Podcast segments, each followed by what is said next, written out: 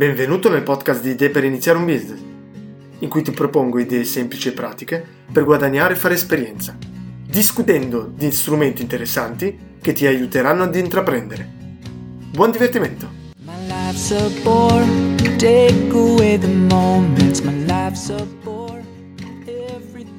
Eccoci qui per una nuova puntata in cui non ti propongo un nuovo business, tuttavia ti propongo qualcosa con ancora più valore che è un'esperienza fatta da me, un progetto realizzato è andato male e quindi l'obiettivo è quello di analizzare, ripercorrere un po' tutti i punti, tutti gli step, vedere cosa è andato bene, cosa è andato male e cosa avrei potuto fare di meglio. Il progetto in questione si chiama UBID ed era un'app, era perché adesso non è più disponibile se non sbaglio, era un'app mobile, quindi per gli smartphone. L'obiettivo di questa app era cavalcare un po' l'onda del vidressing, che è quello di, degli abiti usati, del vendere, rivendere gli abiti di seconda mano. Un trend che penso che sta comunque continuando e che iniziai come quattro anni fa, se non sbaglio, qualcosa del genere, o anche di più. L'ho iniziata con un, con un amico e adesso quello che voglio fare è un po' il modus operandi che ho fatto, quindi che abbiamo fatto, i vari step, senza, tra virgolette, giudicare ma semplicemente elencando quello che abbiamo fatto, che sono cose comunque utili per te che magari vuoi iniziare un nuovo progetto. Allora, la prima cosa è stata, ok, abbiamo un'idea, che è quella del fare un'app per vendere abiti di seconda mano.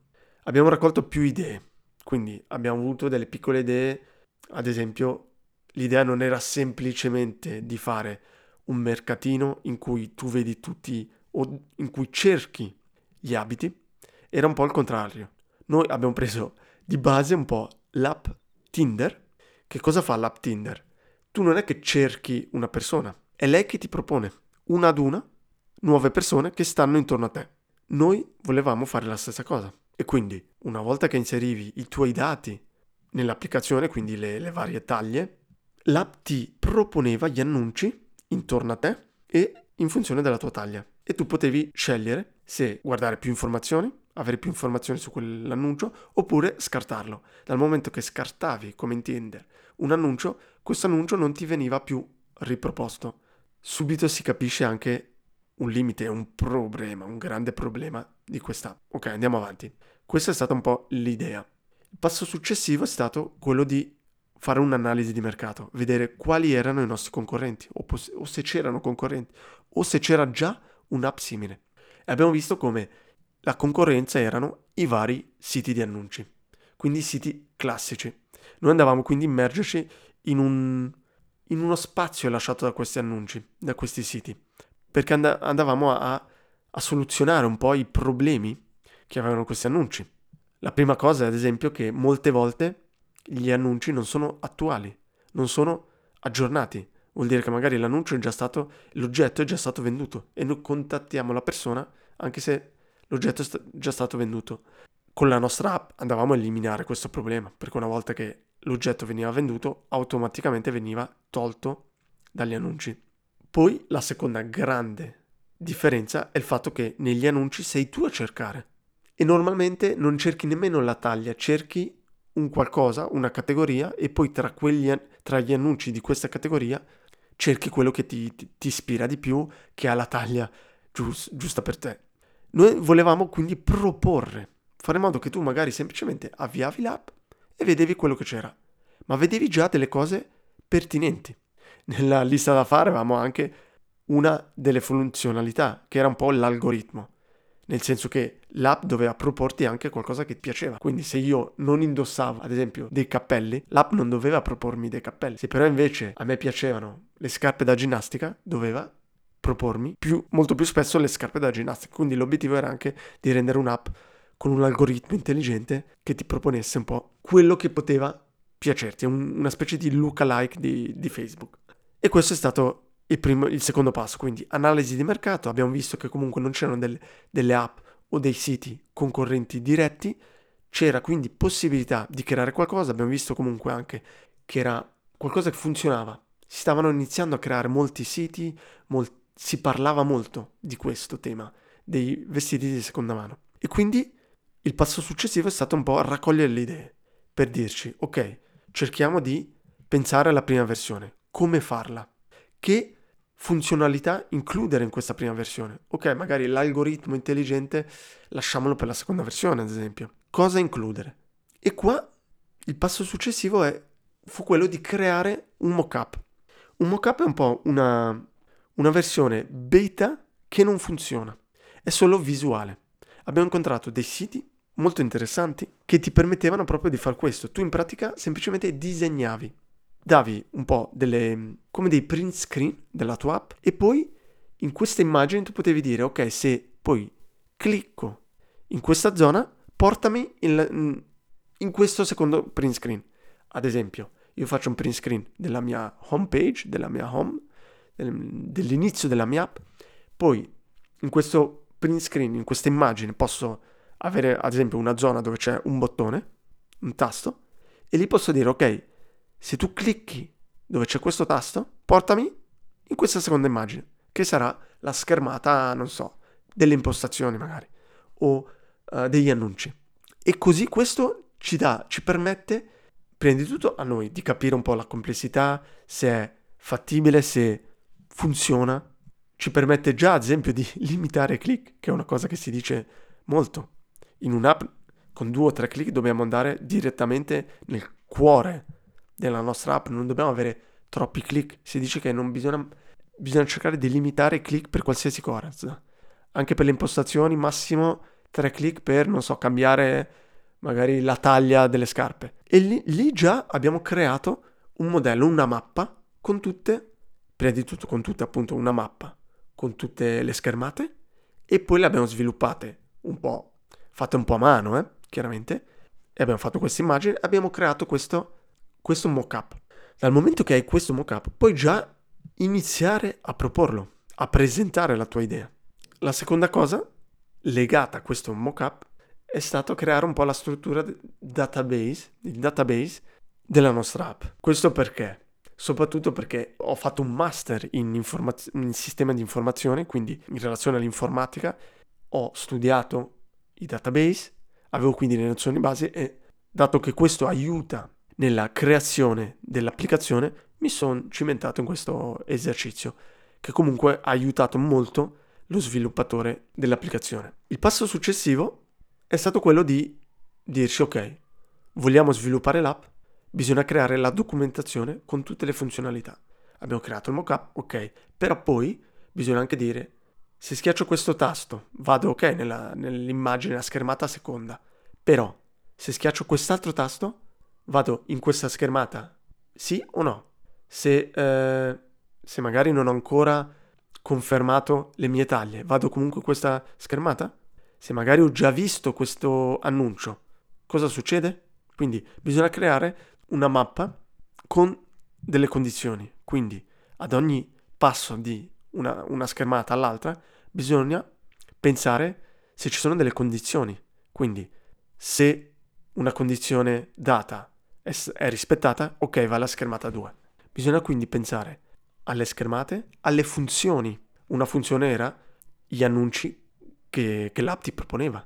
E lì bisogna dire, bisogna indicare, ok, pro- devi proporre degli annunci in funzione del, di dove è localizzato l'utente di dove sono localizzati anche gli annunci, in funzione della taglia, in funzione del sesso, perché chiaramente sei maschio vuoi annunci da maschio. Tutte queste cose bisogna elencarle, documentarle.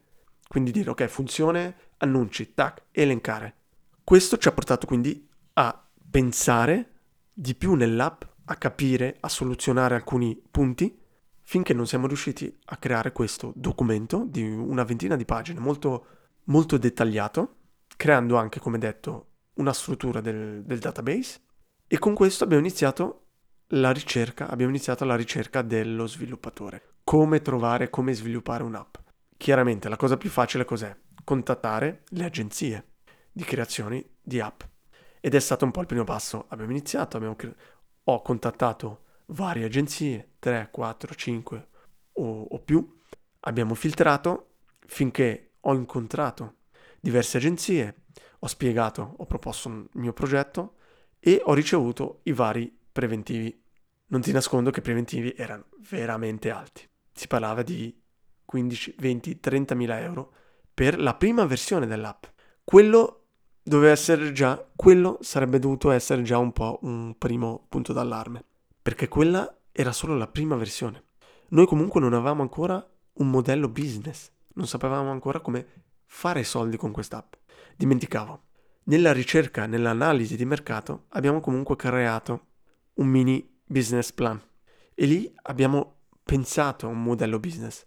Però l'idea era quella di iniziare a dare la, l'applicazione gratuitamente e non, e, e non guadagnare soldi. Perché in un primo momento le persone semplicemente si mettevano in contatto e poi realizzavano la compravendita per, privatamente. Quindi non passava dall'app. Perché? Perché era complicato. Semplicemente per quello. E poi l'idea successiva era quella invece di implementare la compravendita direttamente nell'app e quindi prendere una, una piccola percentuale del, dell'importo. Tuttavia questo era un secondo o terzo passo. Dopo questa ricerca di agenzie e dopo i vari colloqui, abbiamo continuato a cercare altri modi per sviluppare l'applicazione perché erano tanti soldi. E quindi ci siamo imbattuti in questa associazione di studenti, un'associazione diciamo privata ma portata, diciamo, gestita da studenti, che si chiama IESEC, vi lascerò nel, nelle note del programma il link, che esiste, questa associazione esiste in vari paesi, e abbiamo contattato questa associazione che propone, quindi, propone cosa? Di eseguire lavori, però fatti da studenti. Quindi, ad esempio, hai bisogno di un logo, loro ti trovano un designer, uno studente, che ti propone, quindi ti fa questo logo ad un prezzo chiaramente molto più basso di, un, di un'agenzia design, di design. Perciò abbiamo contattato questa associazione e loro ci hanno trovato uno sviluppatore per creare questa, questa applicazione. Hanno fatto il preventivo e il preventivo alla fine era molto più basso, parliamo della metà, non mi ricordo se erano 8 o 10 mila euro. Era comunque una cifra, ma chiaramente da, da 30.000 già era più basso. E quindi avevamo un po' soluzionato questo problema non ti ho ancora parlato delle tempistiche. Tutto questo ci ha portato comunque vari, vari mesi, più o meno un 3, 4, 5, 6 mesi finché siamo arrivati a parlare con, quest- ah, con l'IESEC, con questa associazione, firmare il contratto e poi iniziare anche con questa quindi collaborazione e lo sviluppo di questa app. Dopo lo sviluppo dell'app, che, eh, che è stato abbastanza lungo e logorante, e che, di cui parlerò soprattutto nella seconda parte della puntata, abbiamo iniziato a creare, a cercare di creare un piccolo team di marketing, perché la cosa difficile cos'è? È il fatto che, ok, mi ricordo ancora il giorno in cui abbiamo pubblicato l'app ne- nell'App Store, altro appunto, l'app è stata creata inizialmente solo per iPhone, semplicemente perché se no dovevamo creare un nuovo progetto e quindi raddoppiare i costi ai tempi. Adesso penso ci sono altre soluzioni possibili in cui si, si sviluppa l'applicazione con uno strumento che poi ti, ti, crea le app in vari sistemi. In questo caso, ok, abbiamo solo Android e, e iPhone. Ai tempi c'era anche Windows, c'era ancora Windows app. Tuttavia, abbiamo scelto, quindi abbiamo analizzato il mercato svizzero, abbiamo visto che la, una maggioranza delle persone e soprattutto delle donne avevano l'iPhone dato che questa era un'app incentrata più per le donne. Se parliamo di vestiti seconda mano, sia i compratori sia i venditori, no? il target era più la donna. E quindi abbiamo visto che era la maggior parte di queste, delle donne in Svizzera, avevano un iPhone. Ci siamo quindi basati su questo.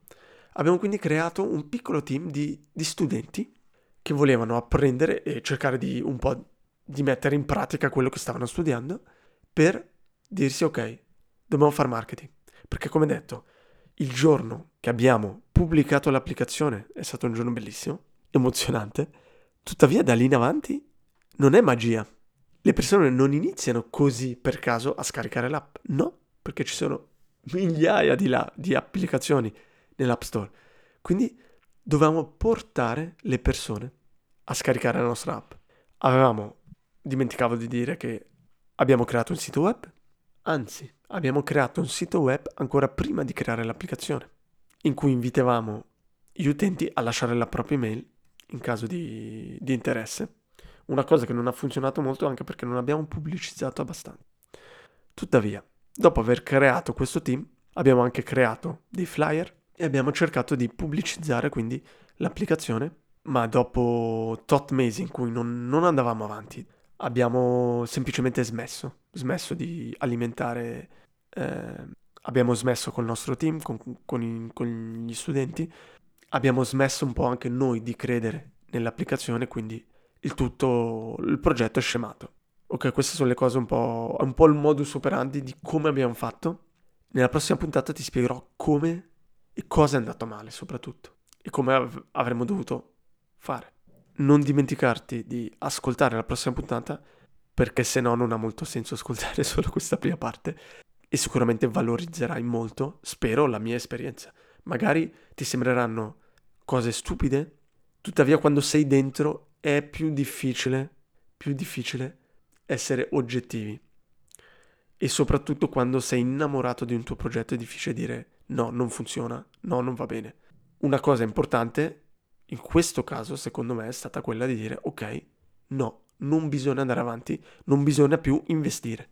Nella prossima puntata ti spiegherò perché secondo me è stato giusto sbagli- eh, smettere e cosa abbiamo sbagliato. Una buona giornata e mi raccomando ascolta la prossima puntata.